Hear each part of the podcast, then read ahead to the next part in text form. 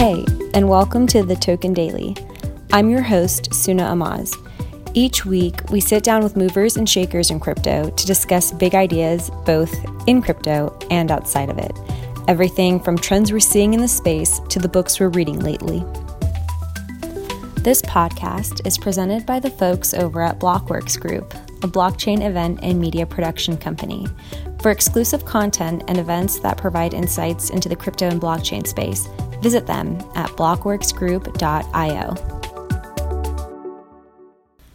Today, we sit down with Pioneer winners Elena Nadolinski and JZ to discuss everything under the crypto sun from privacy preservation to biometric key recovery systems and rogue government actors.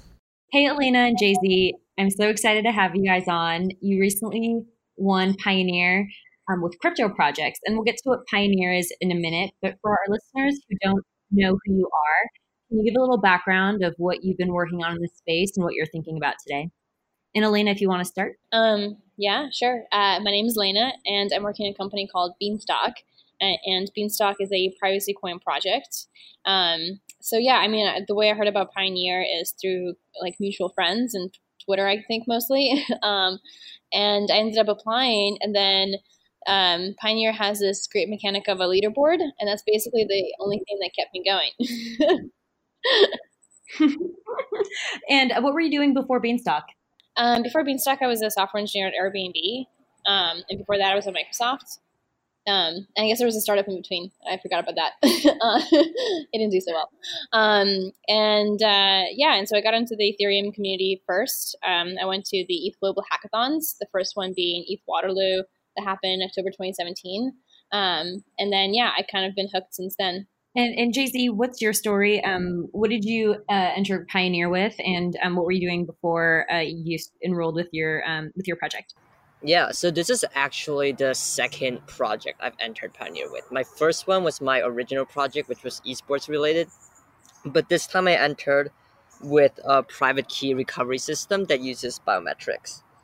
So then, before I worked on this, well, I'm a high school student, so I've just been doing school stuff until I like started working in the blockchain space. Nice. And I, I want you guys to describe Pioneer in a minute, but I want to give a little context about why I think we're in kind of the unique place in like startup history where um, YC the startup ecosystem itself is incredibly vi- vibrant, and YC is getting to a point where um, it's scaling. It recently dramatically increased the size of its latest cohort. Uh, the size of investments has gone up from 120 to 150k. Um, you know, they moved from Mountain View to San Francisco, and anytime you get bigger and you're starting to scale, I think you, it, it's tough to stay really close to the ground and really see really see what's going on. And I think, in addition to scaling, um, within San Francisco and Silicon Valley, we see you know quality of life is going down and housing prices are going up, especially with um, the latest round of IPOs that are coming with like 15,000 plus you know newly minted millionaires. Um, and, and so we, we see investors buying up real estate and elsewhere, like in Singapore and New Zealand. And I think you take into account those two conditions. And then the third one being uh, just the nature of work is turning towards being more remote.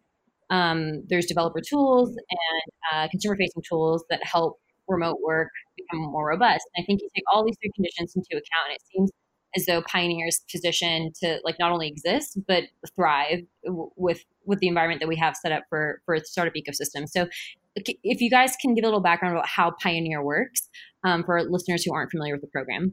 Yeah. So, uh, just kind of a brief story about my journey into San Francisco. Um, and I say and I use this story all the time, but when I was at Microsoft, I wanted to have a one-on-one with our corporate vice president, and her assistant would never schedule the meeting. And it's you know I think it was at least six months before I finally gave up and quit Microsoft. Uh, and then I came to Silicon Valley, and in the first week, I went to a meetup uh, where Steven Sinofsky, who used to be the head of Windows, was like doing a panel. And afterwards, I just came up to him and I, you know, I asked for coffee and he like became my mentor and that was incredible like i was like wow like people in San Francisco are so accessible of that caliber. Um, and so, and this goes for VCs as well as you know entrepreneurs or founders or CEOs or inventors and so on and so forth. And, and, so, and to be clear, it wasn't. And to be clear, it wasn't. I got coffee and instantly became my mentor. It's like over time there was communication work that was done, and then you guys yeah, exactly. cultivated a mentorship mentee relationship. Yeah. Yeah, I mean, he was willing to give me like you know career advice, and we met several times, and um, it, I mean, like to me, like not only was it helpful, but it was also kind of an eye opener of how accessible all these people are. Um, now, for to bring it back to Pioneer, um, one of the things is like if you're in if, if you are in San Francisco and you want to start a company or have introductions to VCs, it's relatively easy because you can make these connections so fast. But if you're you know somewhere on the other side of the world, that may not be the case. Um, and so, what, I really love about Pioneer is that it kind of opens up the funnel to all the people and so they there's no age limit there's no like background specification there's no geographical requirement. You can literally be anywhere in the world and participate. Um, and they, they do try to mimic it towards like YC in terms of, you know, um, if you go up the leaderboard, so to speak, uh, you get access to board of advisors who are kind of like the people of the Silicon Valley that I mentioned. Um, so it, it's basically like this kind of an incredible attempt to open up like kind of the magic of meeting people in Silicon Valley or like meeting the, that caliber of people in Silicon Valley to people, um, you know, from the rest of the world. Yeah, no, I, I think that context is important. So I, I, think all those factors considered, it makes sense right now for Pioneer to um, be stepping in and taking on more of that, you know, distributed YC type of role. And then, uh, JZ, what does the actual platform look like? Like, I, I you know, uh, started. Is there like an acceptance process for Pioneer? Like, once you're part of it, um, what what does day to day look like? What are you doing on the platform? Is there a place you go to? Can you kind of paint a picture of what being yeah. in Pioneer means? So when you first sign up, you basically answer a bunch of questions about your project and about yourself. And then I think you do this like personality quiz, which is interesting. And it does those like big five traits. And then after that, you solve a bunch of puzzles and it gives you a score based on how many you got right then after that, you do these weekly updates where you basically say what you've done that week and what you plan on doing the next week.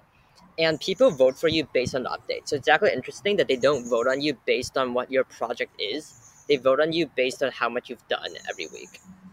And they added a new thing called Pioneer Chat, which runs on Discord, where a lot of people who are playing in the same Pioneer tournament can get together and talk about their projects and give each other advice, which is really nice. Awesome. And so everybody is voting on each other, and then ultimately the top, however many, uh, are eventually after X number of weeks as the pioneers. Cool. Uh, um, they have a selection process at the end, so it's I don't know exactly how it works. I don't think they ever said, but the top whatever get put into like a finalist group, and then the judges select which ones they want to become pioneers. Awesome. And then um, there's of course you know uh, some cash compensation, a trip out to San Francisco, getting FaceTime with uh, potential mentors, um, and before we do a deeper dive on your guys' respective projects, I'm curious what other crypto projects you saw that were part of Pioneer. I think there was only one that I'm aware of, but I could be wrong. Mm-hmm. And what was that project? Oh, um, it was by Julia Wu, and she made this. Um, I believe it was like uh, non fungible tokens that represent renewable energy. And I think the idea is that if you invest in these tokens that represent like solar energy or wind energy, whatever it is, then you are more invested in the real life to help those renewable energies as well, so that your digital token goes up in value. I think that was a concept. Oh, interesting. Yeah, um, I was listening to a recent like, episode of Econ Talk, and they were talking about how incentive alignment, um, as it pertains to the environment and like caring for our environment and what that means for our community, isn't structured. It doesn't map to an economic model that makes sense today, and maybe that's like one one route people can take to start thinking about it. But um, that's interesting. Um, so your project specifically, Elena, it's called Beanstalk. Um, and can you give us an overview about uh, what bean what Beanstalk actually is?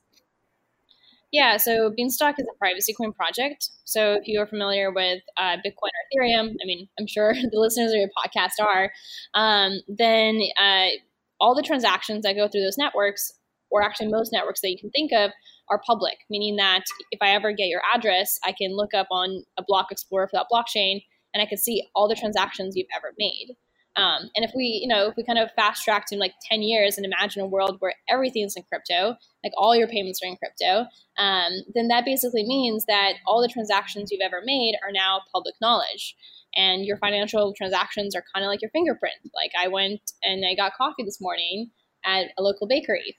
If someone sees that, they'll probably know where I live. mm-hmm. um, so uh, the project basically is a way to how do we have this digital currency that's actually safe for people to use? Um, and uh, we have we have one goal in the company, and it's to make uh, a privacy coin that is easy to use, um, because most of these privacy coins are not. Okay, so one of the bigger differentiators just being um, usability. I mean, uh, I was actually talking recently to an investor, and she made it very clear. She basically said no one actually has, no one actually won yet. Um, we don't actually have mass adoption. We don't have market penetration. So uh, it's kind of up for grabs for anyone at this point. So even though there are other privacy coin projects, I don't think any of them have actually won yet. Mm, I see. And to our, you know, listeners who are thinking, well, you know, we have a lot of people that have Zcash. Um, uh, are we talking about actually using it in a privacy context, or are we just saying in general, even holders don't make up that large of a market? Yeah, I mean, I think even if you talk to Zooko and you ask him, you know, what's the primary use case that people use Zcash for, I think even he would agree that mostly it's speculation and as an investment opportunity. And you can kind of hmm. clearly mm. see that by their metrics as well. Because if you look at the number of transactions that are made transparently versus shielded, then there's a huge disbalance. So, just for reference, um, Zcash has kind of two modes. One of them is called transparent transactions, which are identical to Bitcoin. So, they're public, traceable, and so on. And then there's a second mode called shielded, which has privacy properties. Um, but unfortunately, the shielded privacy mode is really difficult to use because you have to have a full node experience. There aren't that many wallets that support it. It's a really kind of a painful process to set up. And so if you look at like daily transactions, I think the number is between 5 to 15% shielded transactions per day. Um, and you know, and most of them are probably miners. so uh, it's yeah. So the usage is not is not good. Um, and, and you came from uh, prior to working on Beanstalk. You'd mentioned that you were initially your on ramp into the crypto world was um, through Ethereum, and you were working on a few Ethereum projects. You were winning and placing at a bunch of ETH hackathons, and I was curious why you decided to go uh, into privacy instead of you know working on something that's like smart contract related or whatnot. Yeah, good question. Um, so I was looking into zero knowledge proofs actually from the very beginning. So my very first project uh, that kind of got me into the crypto space was I went to ETH Waterloo, which was a Ethereum focused hackathon at the University of Waterloo um, in 2017. And uh, my project was decentralized video streaming in IPFS. Um, and that was an amazing experience. I got to know so many founders there, like so many projects. I got, got a prize from Maker, which was really nice. Um, but yeah, and so I realized, okay, well, in, in my project particularly, I had kind of three layers. So one is like you know the front end layer. Then there was like the the computation layer. So when a user would upload the, the video, some something has to transcode the video so that it could be streamed. Um, and then the third layer was payments. And I was like, okay, well, obviously I can put anything on IPFS, which is decentralized video, uh, sorry, uh, decentralized file storage. Um, and obviously the payment layer, we can, you know, we have decentralized. um, but the one thing that we don't have decentralized is the actual computation layer because I actually had to have an AWS box uh, do the transcoding. And so I was kind of obsessed with this kind of a notion of like, how do we have actual decentralized computation that can be very like that can be verified, so verifiable computation. Um, and that was actually a very hard and interesting um, problem. And I kind of went down like the, the rabbit hole, so to speak, of research. And I bumped into zero knowledge proofs as one of the solutions. Um, so was kind of like aware of the topic for a while. And then, you know, as I got more into Ethereum and I kind of uh, participated participated more with smart contracts, uh, I decided I really wanted to be in the space. Um, but I actually still believe that payments might be the biggest killer use case for blockchain, uh, and that's why I decided to focus on that. Oh wow, um, that's incredibly poignant. And um, do you uh, buy into the world where you can have tech cases as well? I know identity and reputation seem to be compelling use case as well. Um, or is it just is it money is the winner and it's winner takes all?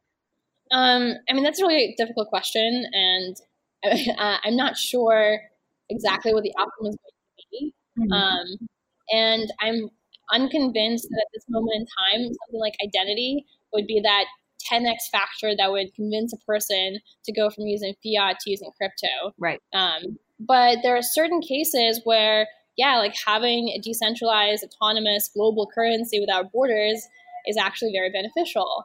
Uh, and you know, if it makes the person save money on wire transfers or be able to purchase goods from a different country that doesn't, you know, bank with their fiat, uh, if like if it opens doors to the consumer, then there is a compelling reason to use crypto. And so, even though yes, like you know, maybe in the future, I do believe that reputation and identity and you know all these concepts, you know, are going to be important or might be important. Um, I still think like in order for us to convince a regular person to switch we need to give them like a compelling enough reason and i think payments might be it. Absolutely and i think um, your perspective is more informed than most people who would say it um, only because you had worked on um, an identity solution within the ethereum community and like are coming at it from you know have been in both worlds and and this seems to be a more compelling use case. Um, uh, in when you're talking about your research with zk snarks it reminded me of an interesting point you'd made recently where you'd said that the academic advancements we've made in cryptography um, it, it, seems to be outpacing uh, the actual level of deployment. And so I was curious if you could talk more about the execution gap that exists between what we're seeing on the academic front versus what's being deployed on a corporate level or on a protocol yeah. level. So I think I was talking to Alessandro Chiesa about this actually. Um, he's a professor at Berkeley. He's one of the co-writers of a zero knowledge proof called called Starks, um, and he was also the founding scientist of Zcash, I believe. So, uh, really, you know, um, respected person in the space. And so I talked to him about this um, when I basically was talking to him about Starks, um, which is a technology that came out relatively recently. And he basically said that in order for uh, a, like a cryptographic research or a research paper to actually make it into the consumer world, you have about I don't remember the actual estimate he gave me, but you know, a couple decades of like difference. And I asked like, well, well, why? Like, why is it that uh, a professor might, you know, come out with an idea and only have, you know, 40 years pass until um, they might see it in the consumer world? And he basically said, well, uh, cryptography is such a finicky thing where you have to you have to be 100% sure that you know it's vetted for and it's secure and so on. And so usually uh, you need to have a textbook written on the subject. And how do you get a textbook written on the subject? Well, there's you know Wait. a grad student would do a thesis. Wait, you needed an Sorry, entire textbook written on it before it is viewed as ready, or, or, what do you mean by that? It's not like a rule of thumb, but it's more like uh, it's more like I think him commenting on like the pattern of um, how, like how do we see technologies being implemented. Mm-hmm and so you would call something a standard when it's being taught in schools, right? Wow. Uh, and you know, it's being taught in schools because there's a textbook written on it because there was a professor that retired that had the time to write the textbook on it. Wow. Okay, I, I see you're saying that's interesting. Uh, the schooling, or you know, the proverbial textbook as a standard of, um, you know, doing something or method of doing something. I see. So, so once you've achieved that level, then it's ready to adopt or then it's deemed like safe to be incorporating um, in the consumer realm? I mean, I think that's the general rule of thumb that we've seen in other uh, cryptography kind of concepts. Mm-hmm. Uh, obviously, at this point in time, we're seeing that gap uh, become smaller and smaller.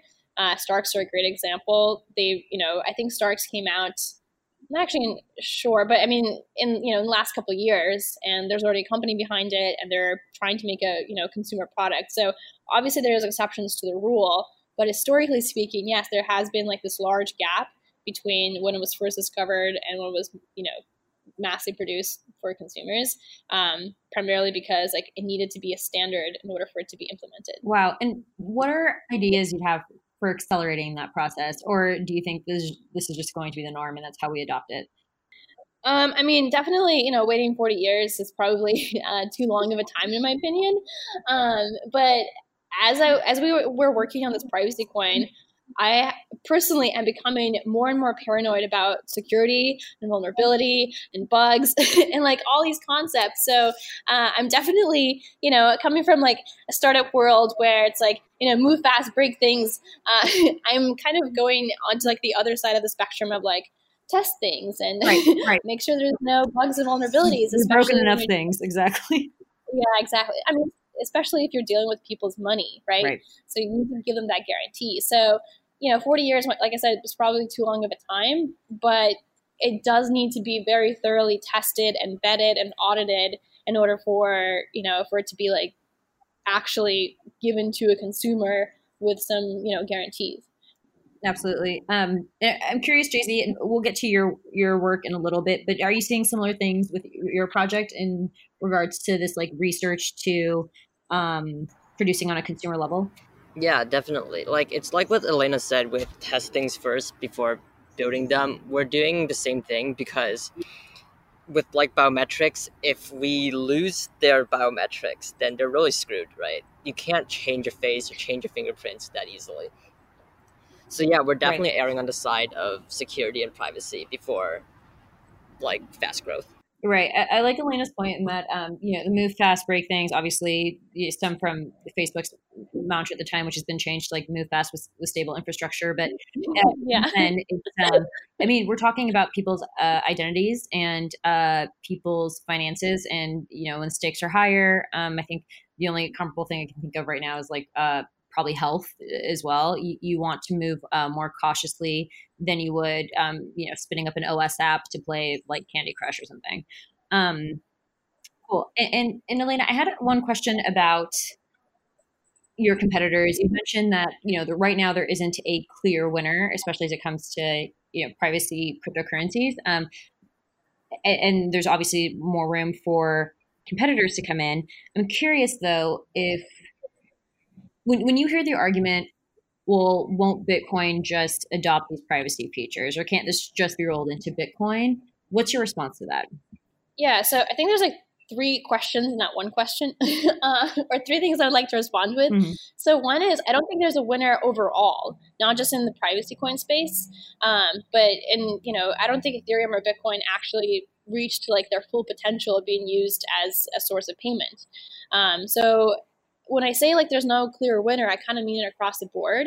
And then in terms of privacy coins, well, you know, I don't like I I'm hesitant to say that one coin is going to win or rule them all, sort of thing. I think there's going to be a couple that are going to fit certain niches.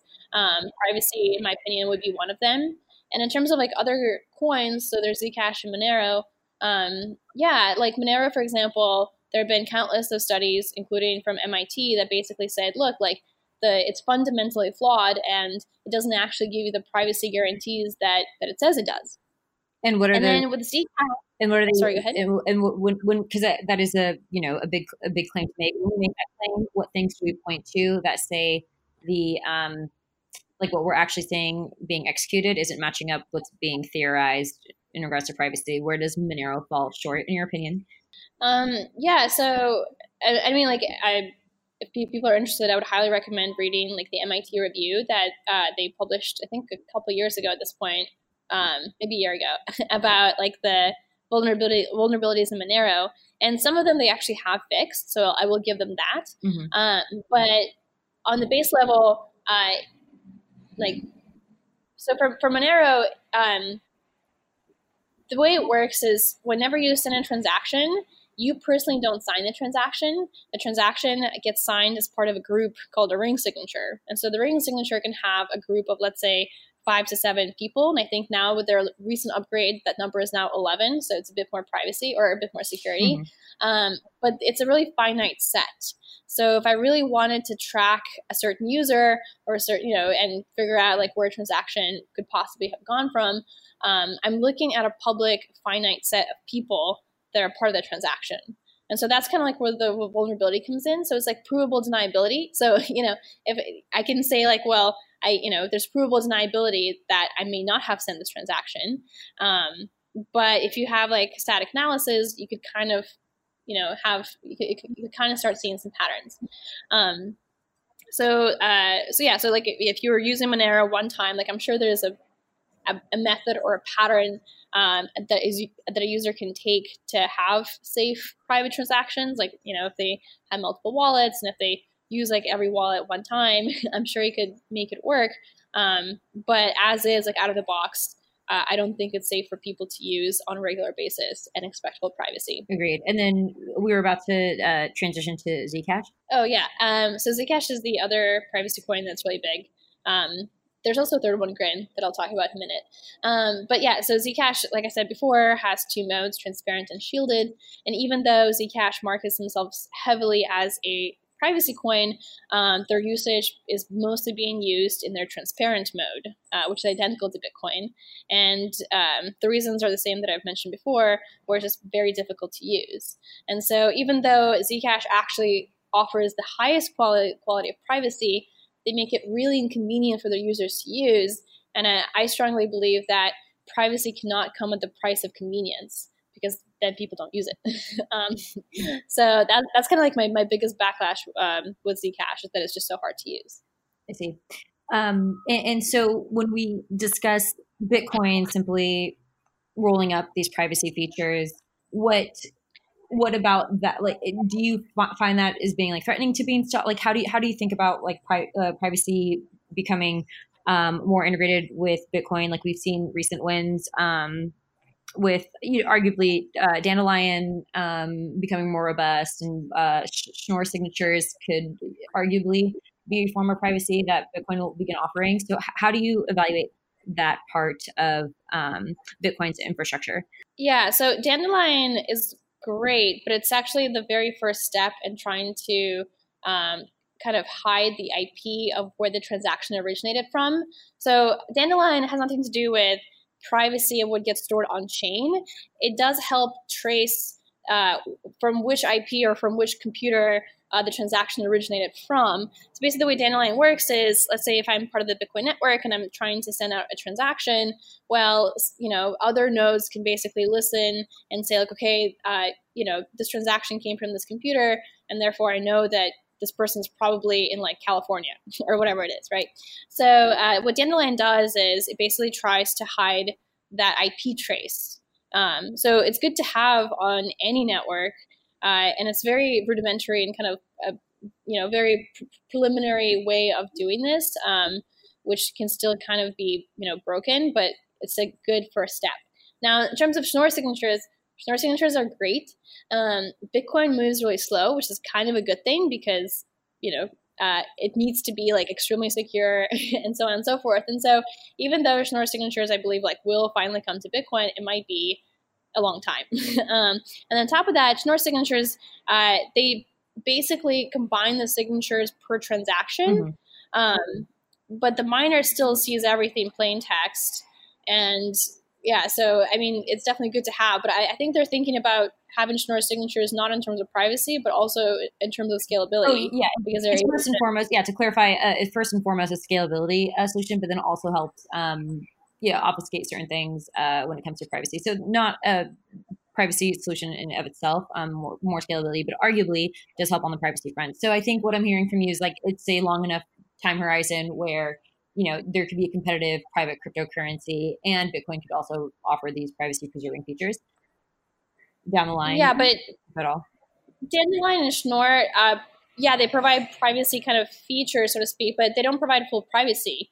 Bitcoin will never hide amounts for example at least not in like the foreseeable future mm-hmm. because that would be like a fundamental change to the entire protocol. Right. schnorr signatures only obfuscate like they only um, combine the signatures per transaction. So you might be able to obfuscate on chain only who made the transaction, but the miners still see everything. So technically, you know? Yeah. Oftentimes when people are like oh you know bitcoin will just roll up pri- like these privacy features I'm like well i don't know if you've talked to a bitcoin core developer or how recent it's been but um, it, it's a pretty uh, immovable group like there's a lot we talk about you know being incredibly cautious when we move forward um, uh, and, and, i think that's uh, doubly true uh, within within the bitcoin community. Um, one other thing i want to talk about uh, when we t- when we think about anonymity um, how, how do you think about preserving anonymity when it comes to on ramps and off ramps so one, um, just the ability to, you know, convert your uh, cash into, or, or Bitcoin if you're holding it, um, into Beanstalk. Um, and then also when there's a liquidation event, how are you still able to, you know, obfuscate like who you are and what the amount is and, and what are the guardrails put in place? Yeah, so you know, a lot of people have asked me, you know, why are you working in privacy coin? Because it's dangerous. Uh, have you thought about like terrorism and like illegal activity and that your privacy could may be used for these things. Um, and yeah, my biggest pushback is actually the off ramp and the like on on and off ramps because um, you know an off ramp is basically like like Coinbase, an exchange that you know allows you to trade back to fiat. Um, and those have like heavy KYC and you know uh, AML and so on and so forth. And so um, my pushback is I only want to protect how people transact with the coin. But if they want to go back to fiat, you know that's I actually agree with the system that we have in place of you know safeguards of making sure that there's KYC in place and so on. So from that perspective, yeah, like the fact that KYC, the, the fact that um, on ramps or off ramps have KYC and AML is a good mm, thing. Checks back against that, and then um, on that thread on um, uh, uh, you know ter- like terrorist activities or like you know uh, uh, performing things of you know an unsavory nature with privacy coins. Um, what's the best argument that you give when people say the you know the age old uh, well why would i need a privacy coin if i have nothing to hide yeah um, i think people don't understand how valuable privacy is um, so for example like suna you and i are friends um, i don't get to know what you had for breakfast this morning or what you had for dinner this, like last night or where you were uh, or the fact that you might have taken BART at some point. Um, I don't get to know any of these things, and I'm okay not knowing because you have some, you know, some concept of privacy. Now, if all of your transactions were completely public, I could basically know exactly where you were, exactly what you bought, and exactly what you did. Um, and uh, I just think that what privacy coins attempt to do is actually bring on the existing behavior that we have today. You use a credit card, I don't get to see your credit card transactions. We're basically trying to bring the same experience onto the blockchain world too. So people like all, often say like, you know, I have nothing to hide. Why would I want this? Well, you only say that because you actually are kind of used to this privacy that you'll already take for granted. Absolutely. Um, I, I think. Can I jump in with something there? Yeah, go for it. Yeah, so I was thinking about this. I was like, even if someone really honestly has nothing to hide, like they're fully okay with their entire personal life being public, there are plenty of people who do have for legitimate reasons like things they want to keep private if they're living in like a dictatorship or something. Right. So then having more private transactions would shield those who are like actually in need of um in need of having privacy. Absolutely. Yeah totally. Yeah um one yeah, taking for granted you know we live in a place where um uh, we don't readily, you know, most citizens don't face that problem um, that different places uh, over the world, you know, have different um, rights have been taken away from them or surveilled in different ways. And then I think the other part to it is, um, and, and, you were kind of leading, alluding to this, uh, Elena, where privacy becomes the default. And as we are increasingly coming online, we can start equating our physical behaviors where you know you have a door shut not because you're necessarily committing a crime within your home but because it's your home. You want, you know, the confidentiality. You don't. Not everything needs to be broadcast to the public. And and I think that as we grow more comfortable with and understand our digital footprints more and see how um, uh, just how easily like we can get attacked or what information is actually being collected on us. I think that that'll become more important. Um, I, I want to transition to uh, JZ's project uh, for a little bit. Thanks for hanging in there, JZ. Oh yeah, of course. Sorry. Um, the other thing I want to say is for example, you don't want to be doxxed on Twitter, right? Like you don't want someone to completely reveal your address or your phone number or your email address. Well, maybe that's okay. Um, and like, even though you might not have anything to hide, you just that's kind of information that you don't want people to Right. know. Like you don't want to have stalkers knowing where you live. Um, and you might be an honest citizen, right? and you still might want that privacy, you know, having your physical location be hidden. Um, and like I said, like your payments basically reveal your physical location at times as well. Um, so yeah, I don't think privacy has anything to do with uh, enabling illegal activity. I think it's just protecting the people that use it. completely agree. Just because you aren't a bad actor doesn't mean um, others aren't. And it's funny, like you, you don't really understand the threat until you know you've had your identity stolen or you've been doxxed, and then you realize just how unsafe um, the internet can be. Um, uh, yeah, great, great note to end on. Um, and uh, and and we'll we'll circle back um, just like on a last like pioneer um, question in, in general for both of you. But I do want to focus a little bit more on JZ's project. Um, JZ, uh, for users at home that don't, you you talked about it a little bit earlier when you talked about the EEGs. But can you um, talk about what the problem is right now with private key recovery systems and what you guys are building? Yeah, so right now, if you're using crypto, you have to keep this private key secure and safe. And you kind of have this paradox where you want it to be easily accessible to you, where you can't lose it, but also where no one else can steal it. Um, and that's really hard for everyday users. So, what we're trying to do is we're trying to somehow tie your private key to your biometrics so that if you ever lose your private key, or even if you just need access to private key, you can just use your biometrics and get to it instead of having to do some strange like writing it down, storing it away, and all that. And uh, what are people generally using right now in order to recover their private keys? So right now there's several solutions. One of them is just keeping it keeping it on an exchange and then logging into it. Uh, some people just write it down. There's expensive custodial solutions and multi-sig things, but those are hard for normal people to use. And then some people just don't back it up. Like I've lost like a good amount of money from losing my private keys, right? So yeah. Right. And so what you guys are doing is the equivalent of, you know, using Touch ID or Face ID on a phone, but now it'll be for your crypto assets, correct?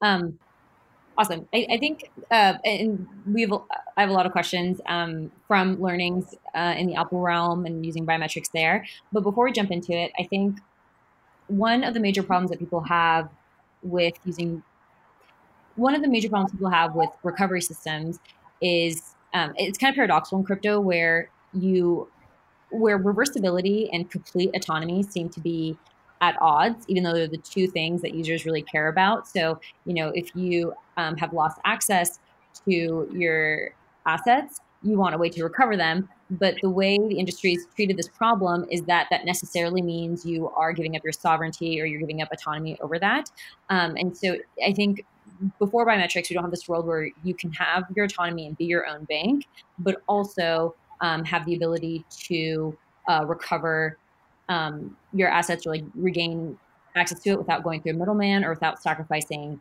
that trust. Um, and, and I think you guys offer a solution where you can have both. Would you agree with that, or what are your thoughts there? Yeah, definitely. I think that with us, if we succeed, then you're gonna both be able to keep that self sovereignty and be able to have recoverability. I think there still might be some trade off there, so you might be giving up some of your freedom for a bit more recoverability, but I think it's within a range of like anyone would be okay with it. Um, one one problem that people have with using uh, biomarkers, like using biometrics, is that the stakes are much higher if that information isn't encrypted or if that isn't if, if you're hacked right? So like apple had to do a lot of work around getting the fingerprint stuff right um, because you know if somebody else has my information about my face or you know um, my fingerprint etc um, those aren't easily changed so how, how do you guys think about protecting actual biomarkers or like not a lot like uh, anticipating um, potential like compromises or security threats Yeah, so the main there's two main ways we're looking at that. One is encrypting the biometrics still on your device before it gets sent anywhere. Um, and then the second one is using cancelable biometrics.